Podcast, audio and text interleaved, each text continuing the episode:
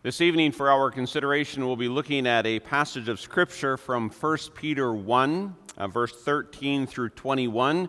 If you're using your Pew Bible, this is found on page 1390. After we read from that portion of Scripture, we'll also read from Lord's Day 13 of the Heidelberg Catechism. And in the Forms and Prayers book, you'll find that on page 214. Many times we're asked why we use the Heidelberg Catechism, and we do so because we receive it, we believe it to be a faithful summary of the Word of God. We believe that it encapsulates the basic truths, the doctrines of Scripture. And you'll notice this evening as we read first from the inspired, infallible Word of God, uh, that there's mention of being redeemed by the precious blood of the Lord Jesus Christ. And you'll notice that it's not a strict quotation in Lord's Day 13. Uh, but if you carefully uh, listen to the words of Lord's Day 13, you'll notice that they do indeed summarize uh, very closely uh, the biblical teachings, such as found in 1 Peter 1. We begin reading at verse 13. Therefore, gird up the loins of your mind, be sober, and rest your hope fully upon the grace that is to be brought to you at the revelation of Jesus Christ. As obedient children, not conforming yourselves to the former lust, as in your ignorance, but as he who called you is holy, you also be holy in all your conduct. Because it is written, Be holy, for I am holy. And if you call on the Father, who without partiality judges according to each one's work, conduct yourselves throughout the time of your stay here in fear knowing that you were not redeemed with corruptible things like silver or gold from your aimless conduct received by tradition from your fathers, but with the precious blood of Christ, as of a lamb without blemish and without spot. He indeed was foreordained before the foundation of the world, but was manifest in these last times for you, who through him believe in God, who raised him from the dead and gave him glory so that your faith and hope are in God. Thus far this evening, our reading from the Scriptures. We then turn to Lord's Day 13, which has two questions continuing uh, to expound the person of Jesus Christ. There is the question in 33 why is he called God's only begotten Son when we also are God's children? And the answer because Christ alone is the eternal, natural Son of God. We, however, are adopted children of God, adopted by grace for the sake of Christ. Question 34 continues by asking, Why do you call him our Lord? And the answer, because not with gold or silver, but with his precious blood, he has delivered and purchased us, body and soul, from sin and from the tyranny of the devil, to be his very own a congregation of the Lord Jesus Christ, we have the opportunity in God's providence this evening to continue our consideration of who Jesus the Christ is. And we follow a simple structural format, that of the Apostles' Creed.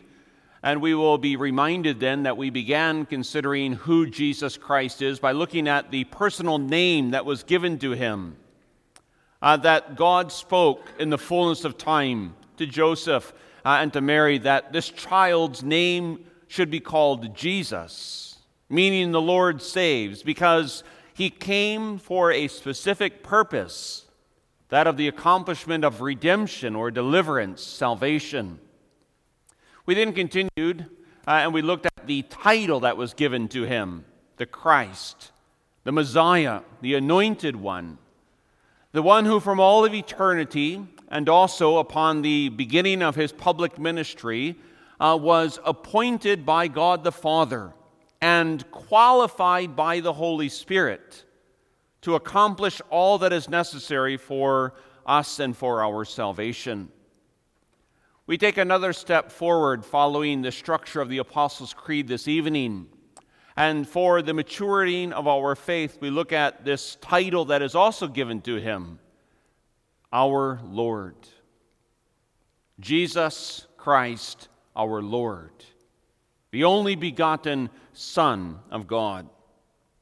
And we do so underneath this theme, redemption by our Lord. And we've used this theme repeatedly to try to avoid uh, a simply, so to speak, academic, intellectual consideration of what Lord means. We want to remember that we are dealing with the second section of the Heidelberg Catechism, the manner of our deliverance, the manner of our salvation, the manner of our redemption from our sin and from our misery. And I believe that that's the most helpful context for us to bear in mind and to remember.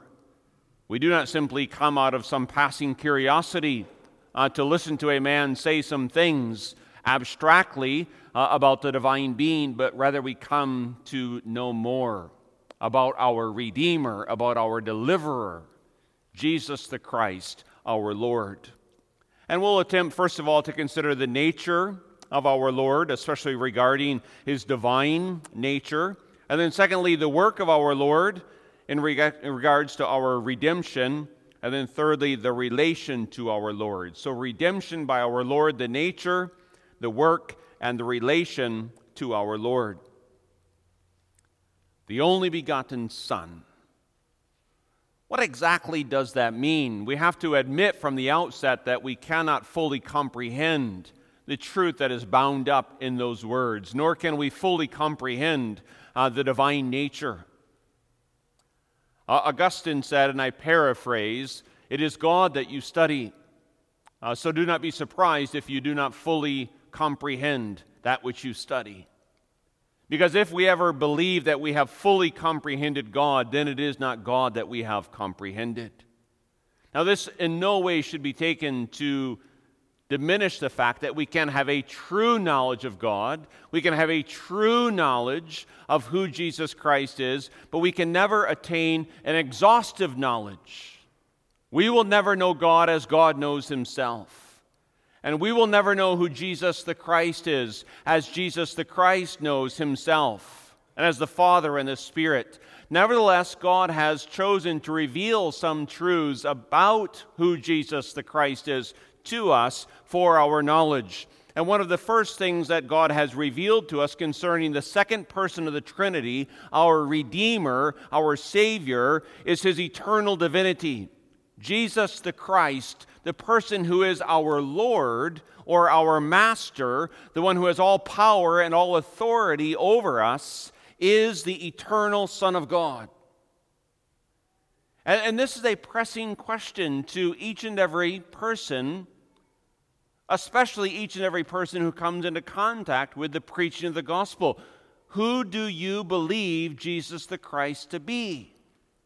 And I just want to stress tonight, especially also for our young people who hear these words, our answer to that question must not be just a product of our own thought, but the answer to that question must be the answer that Scripture gives. So, what does the Word of God say concerning the eternal divinity of our Lord Jesus Christ. And we picked just three passages.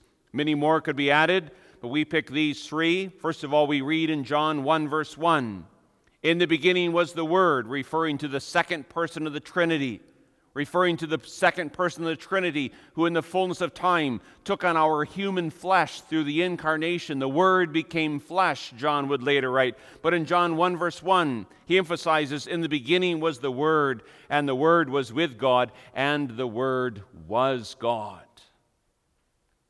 We add to that simple statement Philippians 2, verse 6 and 7, referring to Christ Jesus being in the form of God did not consider it robbery to be equal with God. And then we choose one passage from the Old Testament, Isaiah 9, verse 6 For unto us a child is born, unto us a son is given, and the government will be upon his shoulder, and his name will be called Wonderful Counselor, Mighty God. And so, with this certain confidence of faith, the Christian church and the Christian today joins with the Christian church in confessing that we believe, along with Thomas as he laid his eyes of faith upon the Lord Jesus Christ and he said, My Lord and my God. And we say the same concerning Jesus the Christ, my Lord and my God. And, and, we put those two together. The reason that Jesus Christ is Lord is because he is God, because he has the fullness of the divine nature, along, of course, with the Father and the Spirit and he has that fullness of the divine nature by virtue of a unique sonship. And here I confess we especially plunge into the depths of the theological mystery of the triune Godhead. We speak here of an eternal generation, a deep doctrine, which I believe can be summarized by borrowing the words uh, of a former Reformed commentator. When you think about the unique sonship the eternal sonship of Jesus Christ in relationship to the Father, the Lord Jesus is the true, real, natural, and essential Son of the living God, who is of one essence with the Father and the Holy Spirit. We would just add the statement that there was never a time in which the Father existed apart from the Son. Humanly speaking, of course, we understand fathers exist for quite a number of years before the sons exist. Uh, but that's not true when it comes to the Godhead. The Father, the Son, and the Holy Spirit, three persons, one only God, co equal, co essential, co eternal. But the Son is the Son by virtue of eternal generation. The Father generates to the Son an individual existence, an individual life, not a separate life a life bound up with the Father and with the Spirit, but nevertheless, an individual life. And so we believe these truths based upon the testimony of Scripture. But this already begins to lay the foundation for why it is that the Christian, in reference to this person, Jesus the Christ, says, Our Lord because of his eternal divinity and because of his unique sonship. But we continue because there is much more to be said. We move to our second point the work of our Lord. Part of why we call Jesus our Lord is because of who he is, but part also is because of what he has done. Now, what he has done is intimately connected to who he is and who he is enables him to conduct his work of redemption. But we call Jesus Christ our Lord because of his delivering work that was indeed a most costly work. And here this evening, we want to look a little bit more directly at the text that we read from 1 Peter. And we have in mind here verse 18 knowing that you were not redeemed with corruptible things like silver or gold from your aimless conduct received by tradition from your fathers, but, and would be implied here, but we were redeemed with the precious blood of Christ. This redemption has this idea uh, of obtaining someone's deliverance, someone's freedom. The idea of, of liberation. Liberation that came, spiritually speaking, through the work of the Lord Jesus Christ. And, and so the Christian the Christian can't help but call Jesus the Christ our Lord because we begin to understand and we gradually grow in our understanding that the only reason we have spiritual life, the only reason that we have spiritual liberty from the uh, deathly tyranny of the devil is because of the work that Jesus Christ has accomplished. He has delivered us. And notice that uh, Peter identifies some of what we have been delivered from. In verse 14, Jesus Christ, by his work applied by the Holy Spirit, grants us deliverance from our ignorance and from our ignorance to the former lust, from the lust, the sinful desires that by nature enslaved our souls, that were the cause of our misery and our alienation. And those sinful lusts, those sinful vices, those sinful desires that were at the very root core of our soul was so strangulating our very spiritual existence that we had no possible ability of delivering ourselves. But thanks be to God in His grace and in His mercy, He provided a deliverer, a redeemer, a rescuer, if you were, who is and was able to accomplish the deliverance which we so desperately needed, but which we could not bring about ourselves. And not only our sinful ignorance, but also the sinful actions that flow out of that sinful ignorance. Verse 18 again redeemed from aimless conduct, received by tradition from your fathers. Conduct here refers to simply a, a way of life. And I don't say this in a hypercritical spirit, but just with a biblical pastoral observation. If you look at our culture, and if you look at all the lonely people, so to speak, what are they characterized in their life but an aimlessness? Do you ever watch people?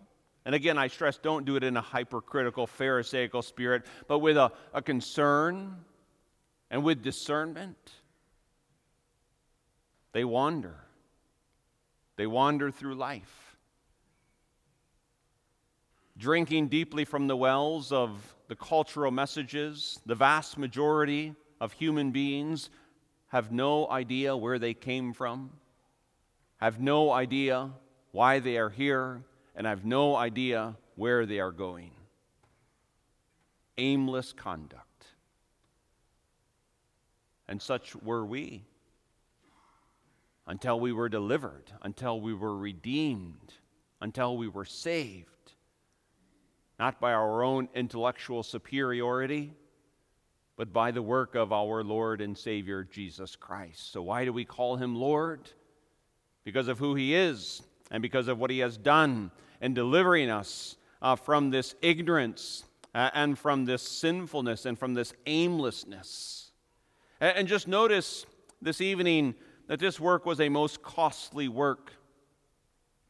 If you think of valuable metals, and it's certainly not my intention this evening nor at any other time to offer any one of you financial advice regarding your investment portfolio, but sometimes you'll, you'll see on uh, certain news broadcasting networks uh, this encouragement to invest in precious metals. And we're told that the precious metals uh, have, you know, real stability, that the precious metals, maybe of silver and of gold, which the advertisers say, and again, don't mistake in me, I'm not giving financial advice. I would never do that from the pulpit, nor would I probably do that in any other context. But we're told by these advertisers that if you want real stability in your investment portfolio, you need to have these precious metals, silver and gold. And in fact, we measure our currency and I know there's historical situations that come, but we measure our currency against the gold standard or the silver standard.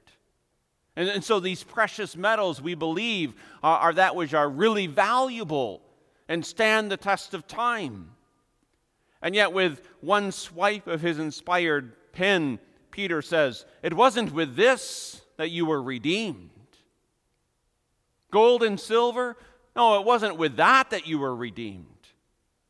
Because those, according to scriptural evaluation, are things that are corruptible. Gold and silver can be lost. And the value, even of gold and silver, could plummet. And ultimately, when you evaluate the things of time in relationship to the reality of, et- of eternity, gold and silver has no real lasting value.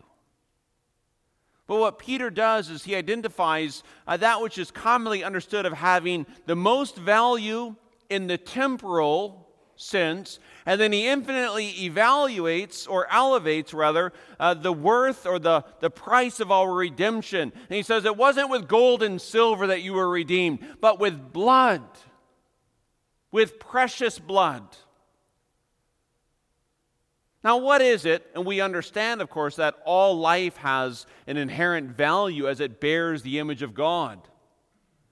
But what is it that gives this blood its infinite worth? And it's a, it's a good thing to do, but you can go donate blood. You can go give a, a pint of blood, a unit of blood.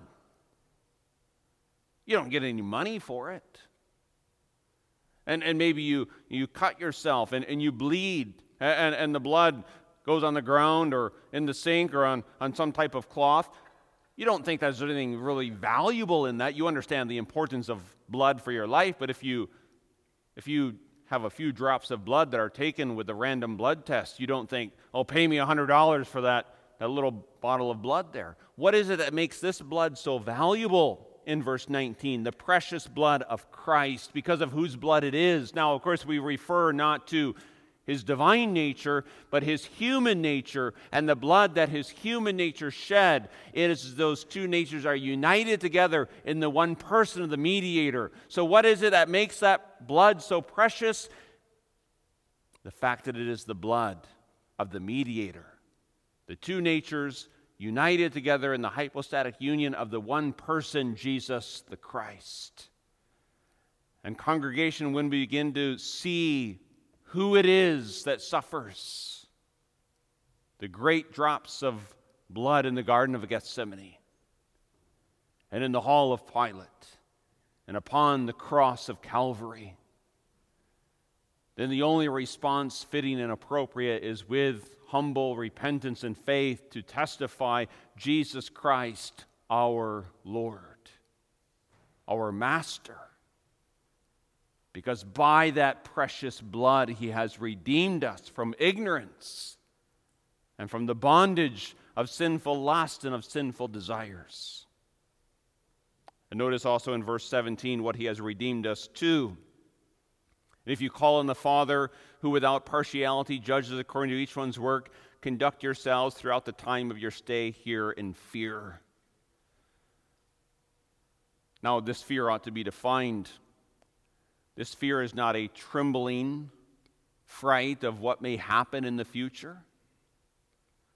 Now, sometimes, if we're honest, we're characterized by that type of a fear. Maybe even in regards to our investment portfolios. We think if we don't have enough precious metals, if we don't follow all of the advertisers' advice, if we're not diversified enough, that maybe our investment retirement accounts will run out before our days on earth run out. It's not that type of a fear, nor is it a fear of what one nation may do or what one uh, regime may do.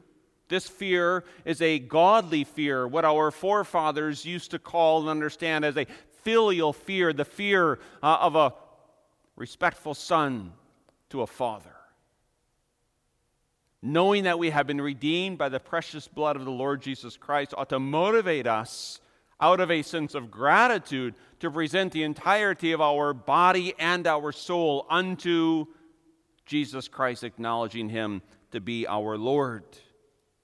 Because of the relation that is in existence. And we consider that in our third point.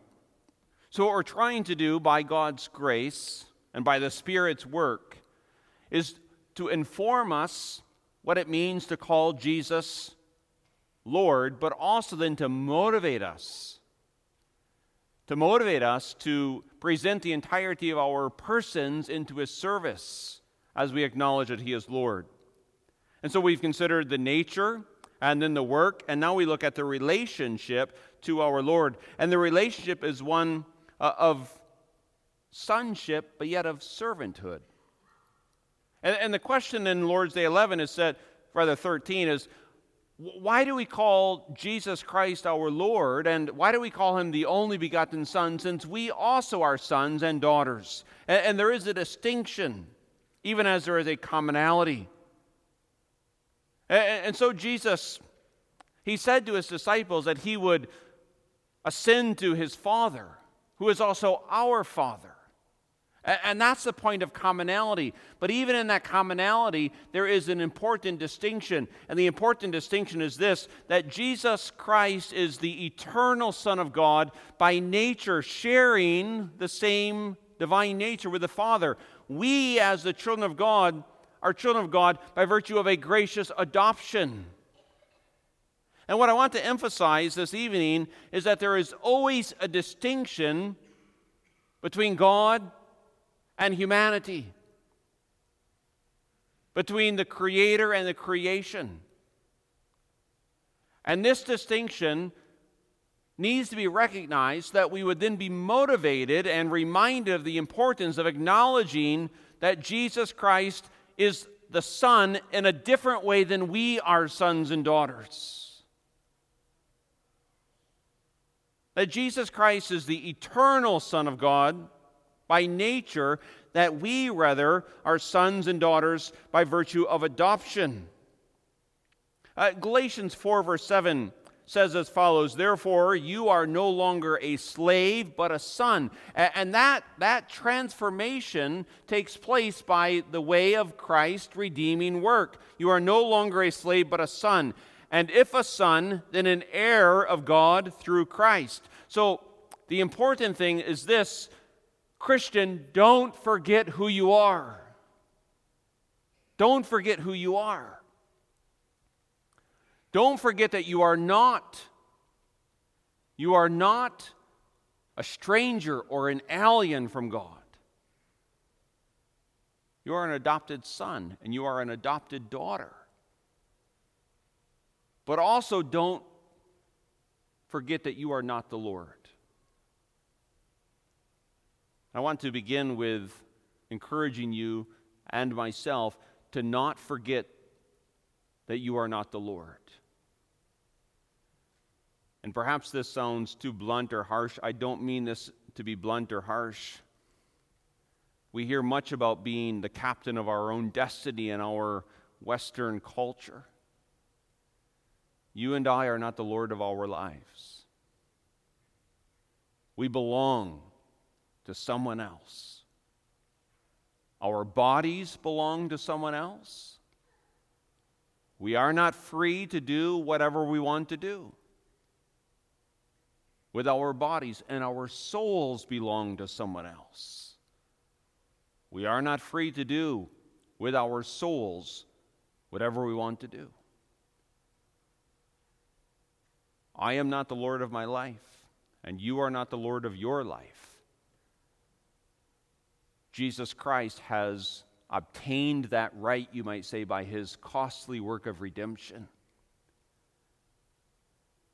And if we are prone to think that we are the captains of our own destiny or the lords of our own persons, then perhaps we need to go once again outside the city Jerusalem to the place of the skull.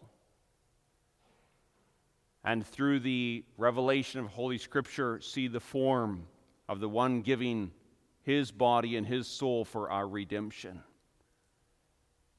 And who of us would stand at the foot of the cross and say, you're not the Lord. I'm the Lord. And so, yes, Thomas had his moment of doubt and of unbelief, but when he saw Christ, he said, My Lord and my God.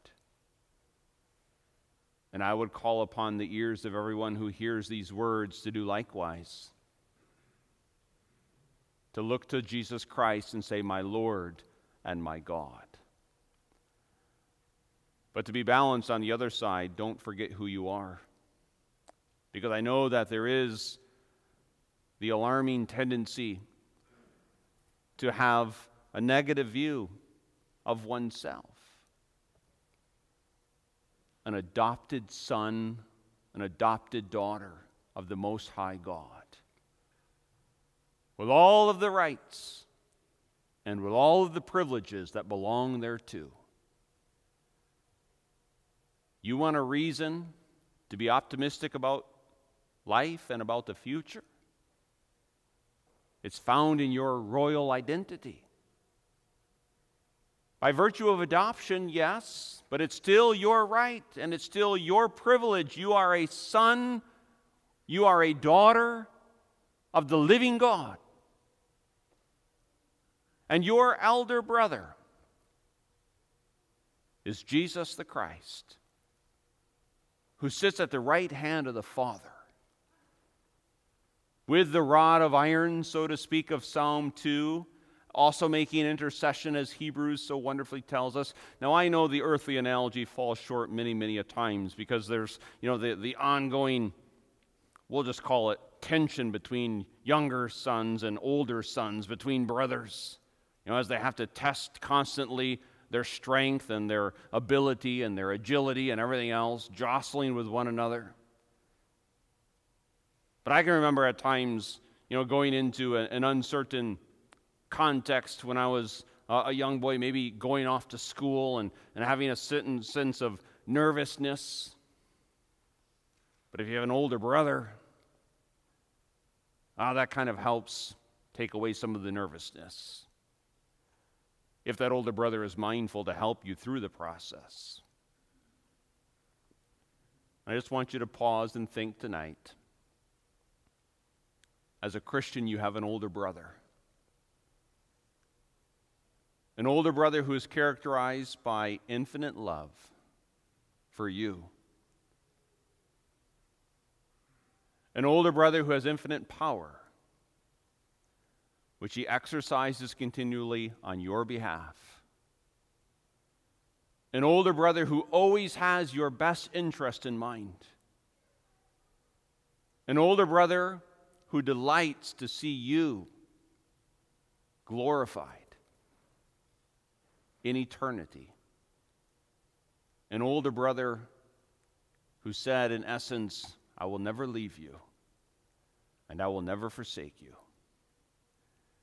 And do you see how that balances together? You're not the Lord.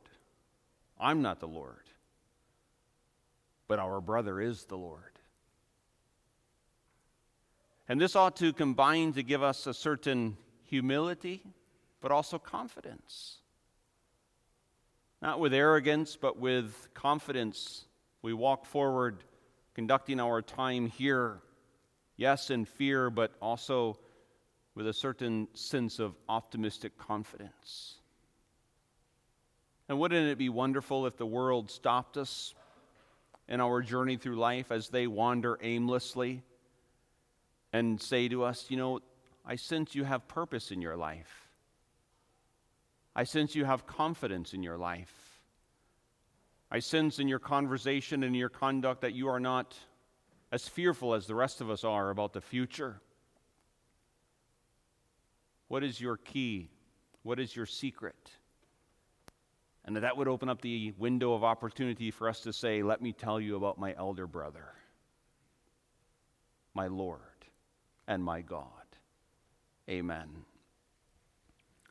Our Heavenly Father, we confess tonight that we have attempted to look into deep, deep mysteries concerning who Jesus Christ is. We have spoken of his eternal generation, uh, of his divine nature. We have spoken also of his costly work of redemption by the shedding of his blood. Father, help us to understand and help us also to appreciate the work which He has accomplished and how that impacts us and how it benefits us. And give us then the spiritual perspective of humility but of confidence, that we may know that we are sons and daughters belonging to the Lord Jesus Christ. We pray this in His name. Amen.